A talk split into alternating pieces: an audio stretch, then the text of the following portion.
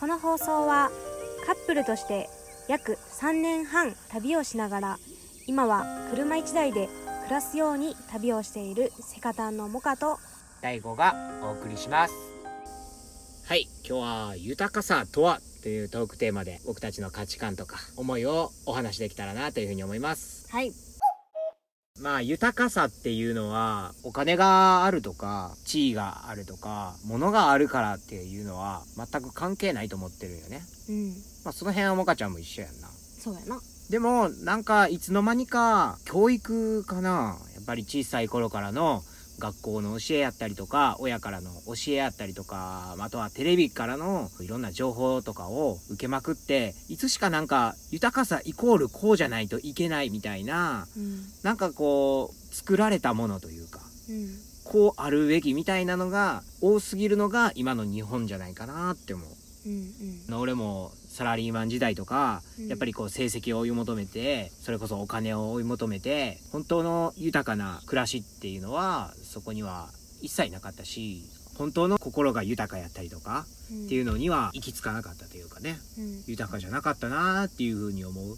今の方が正直サラリーマンの時代ほどお金もなければ何もないけど暮らす家もないけどうん。けどすごいこう心は満たされてて今は豊かかなって思うよね。うんうん。もかちゃんもなんかそういう経験ある？そうやな。私は結構昔から人とちょっと違って周りの人と。なんか幸せを意識したことがないかも今まで。そうなん。え幸せになりたいってよく言うやん。友達との喋ってる間でもさ。いやなんか私高校からみんな進路を考えるやん。うん。私はやりたいことがあったけど美容専門学校に行って美容師になりたいっていう気持ちはめっちゃ強い気持ちとは言わんけどなんか興味あるなっていう気持ちはすごいあって小学校ぐらいから。うん。でもうちはお金がないから専門学校には行かせれへんって言われてたんさでうん。大学にしろ専門にしろ。もしどうしても本気で行きたいんやったら高校卒業までは私の義務やと思ってやるけどそれ以降自分が本当にやりたいと思うんやったら自分で高校生なんやからアルバイトできるんやから働いてお金貯めて大学に行くなり専門学校に行くなりすればええんとちゃうのっていうような教育を私は受けてきた。でその結果どうしたの？その結果私はそこまでやりたいと思えるかどうかがわからんかった。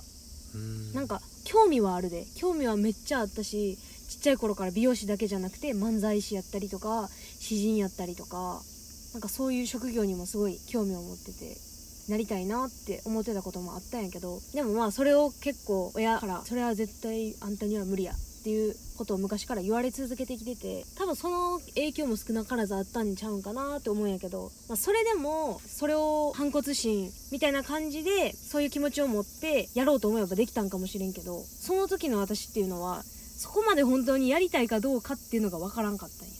うん。周りにやってる人がおらんかったし。でも私はぼんやりと興味があったから美容室に行って美容室で働いてる美容師さんがかっこいいみたいな憧れるみたいな、だから自分の夢なんやって思ってたけどでも理想と現実は違うんやってなんかどこか自分はそう思ってたから根本にそういう気持ちがあったらやっぱりワクワクとかも将来に対するワクワクもなければうん。だから高校から就職するなりって進路を考えた時に私は将来なんてどうでもよかったんさな。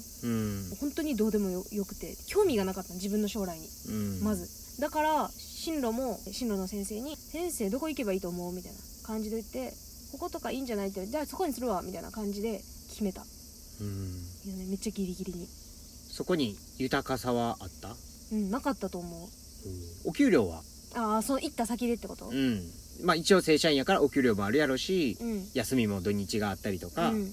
ちょそれなりの暮らしは送れるわけやん。そうやな。学生の頃よりかはこの経済面で自分の使えるお金っていうのが自由に作れるようになったからそういう意味ではすごい金銭的な豊かさっていうのはあったんじゃないかなと思う。うん。でもそんな大きいことをできるかって言ったら私は貯金も苦手やったし貯金して何か自分で大きい買い物をするなり経験をしに高額を出してみたいな。うん。そういうことも別にできるタイプでもなかったからなんかちょっとした自分の物欲を満たしうん。それでお金が消えていって常にお金ないって思ってた。みたいな感じかな。へだからお金は高校生の時よりか学生の頃よりかは豊かになってるはずなんやけどでもお金ないってずっと思ってた。高校生の時より。うん。なんかお金お金しすぎてたんかもしれへんな。そうやな。うんマインドが。うん。やっぱ親からの影響も大きかったやろうし、うん。もうお金ないと生きていかれへんみたいな風潮が。風潮というかお金ないかったら人は生きていかれへんって言われてた。うんでも果たして本当にお金ないと生きていかれへんがっていうと実際俺らほとんどお金なくても日本一周もしたしうん。結構バックパッカーでね回ってた時にはトルコで路上ライブでお金稼ぎながら宿はカウチサーフィンとか使いながらしたらトルコ人の人のお家にホームステイさせてもらっておまけにご飯までごちそうになったりとかもしててで結局、まあ、その時ってお金はないけどなんか心は豊かって思わんかった？そうやな。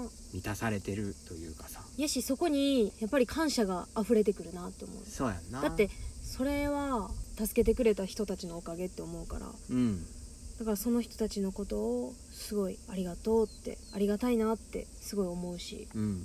それは何年経ってもそういうやってもらったことっていうのは忘れられへんし。それがなんか少しずつ積み重なって俺らの今の頑張る原動力にもなってるんじゃないかなって思うよな。うん。でそういう経験をしたからこそ今車中泊をしながらまあ確かに不便はいっぱいね前回の話でも言うたけどうん。不便とかはいっぱいあるけれどもそれ以上にお金には変えられない価値というかうん時間といううん豊かさやったりとか、そういった部分が今は多くてお金がとかっていう概念がそもそももうなんかなくなってきたというか。そうやな。でそこのマインドが外れた瞬間になんか幸せに気づけるんじゃないかなって思うよな。やし何でもできるなってこうパワーがみなぎってくる感じはある。うんそうやな。うん。みんなにも感謝するし、うん。溢れる自然とかさなんかそういう人とのやり取りとかなんかそういう時間にすごい価値を感じるというか、うん。そこがなんか豊かさの原点なんじゃないかなって思う。うん。なんで大ちゃんはそういう風に豊かさとは俺はこうやっていう風に考え始めたの？まあでも旅をしてモカちゃんと旅をしてしばらくしてお金が尽きてからやな。まあトルコやったりとかお旅してるあたりぐらいかな。なんかお金なくても旅できるっていう風にこうマインドも変わったし日本一周した時も財布に数千円しかないとか残高数万円しかない。うん。でもなんとかやっていけるやろみたいな。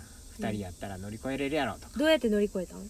まあ、がむしゃらにその時は頑張ったよね。例えば、やっぱりそうは言っても、スーパーで何か食材買わんと、ね、その辺に生えてる葉っぱとか食ったりもできひんやろから、うんまあ、最低限のお金はいるわけさ。うんガソリン代も。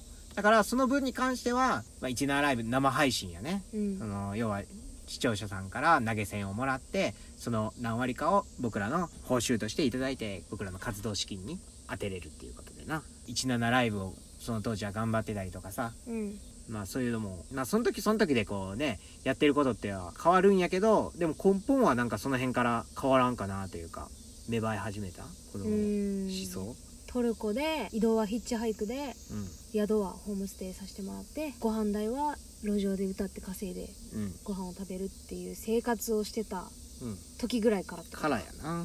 でそっからの日本一周やったやん。うんすごい、あの時は考えがガラッと変わったから、うんやっぱ旅出てよかったなって思うし、うん。すごいいろんな人との出会いからもいろいろ勉強させてもらったしね。うん。お世話になるだけじゃなくて俺らも何かね、できることはっていうことでいろいろお手伝いもうん。させてもらったりとか、うん。ね、できることはいろいろやってきたやん。うん。まあ、それのちょっとずつちょっとずつの積み重ねなんじゃないかなって思う。うん。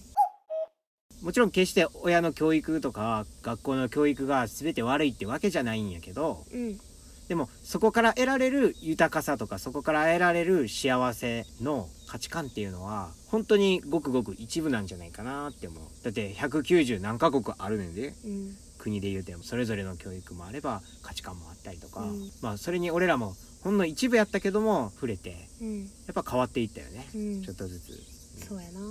でこう世界に出てみてこう日本を外から見た時に日本って私は当たり前やと思っていろんなことに対して働き方一つにしても年上の人に向かってはこうせなあかんとかっていう常識やったりとかいろんな日本の一般常識って言われるものがあるやん。あるね。でもそういうものっていうのを外から見た時に日本って頑張りすぎやし硬いしなんか硬くなやしちょっと力入りすぎというかもっとみんな肩の力抜いてリラックスして適当に生きてる人たちってめちゃくちゃいるしうん。うんっていうのはすごい海外旅して気づけたな。そうやな。もちろん日本でもそうやって公務員で頑張ってはる人とかお医者さんとかねいろんな介護僕も介護を経験してやってきたけどまあそういう仕事をねきっちりとこなして日本経済を回してくれてる人たちの存在があるからこそまあ俺らもちょっとはみ出しても日本を回ってるっていう現実もあると思うよ。そうやな。けどもやっぱりそこで苦しんで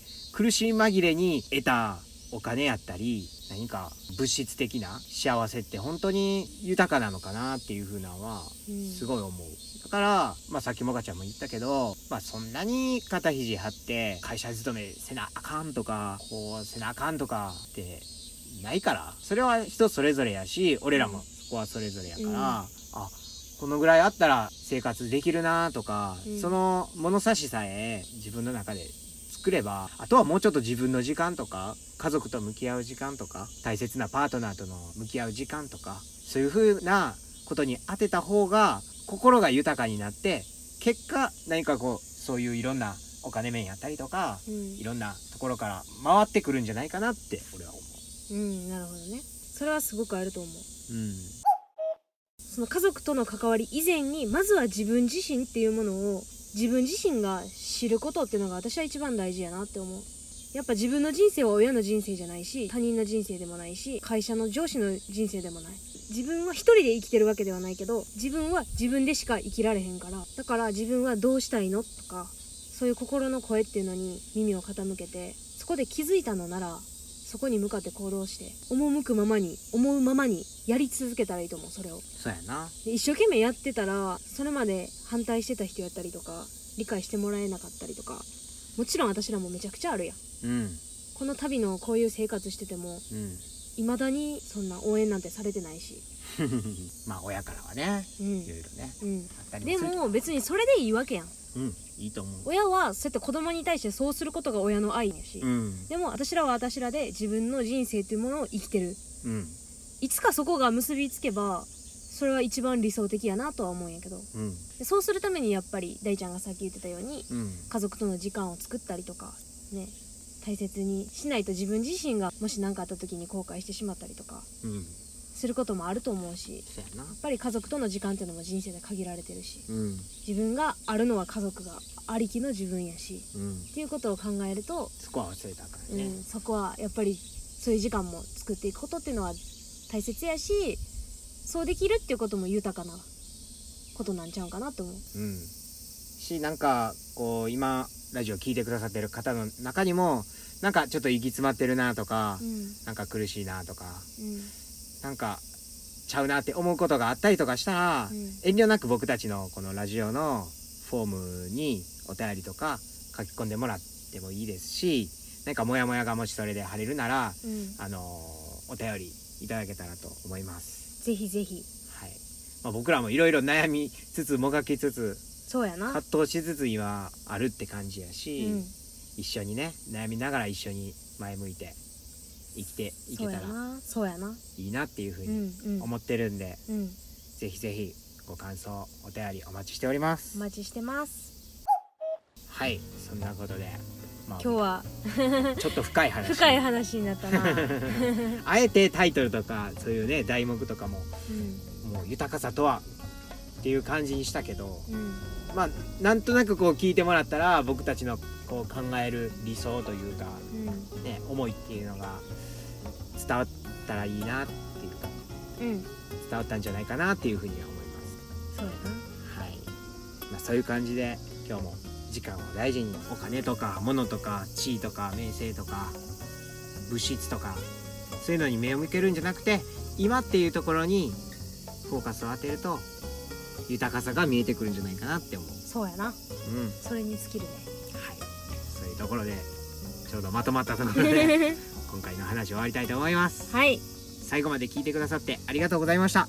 ありがとうございました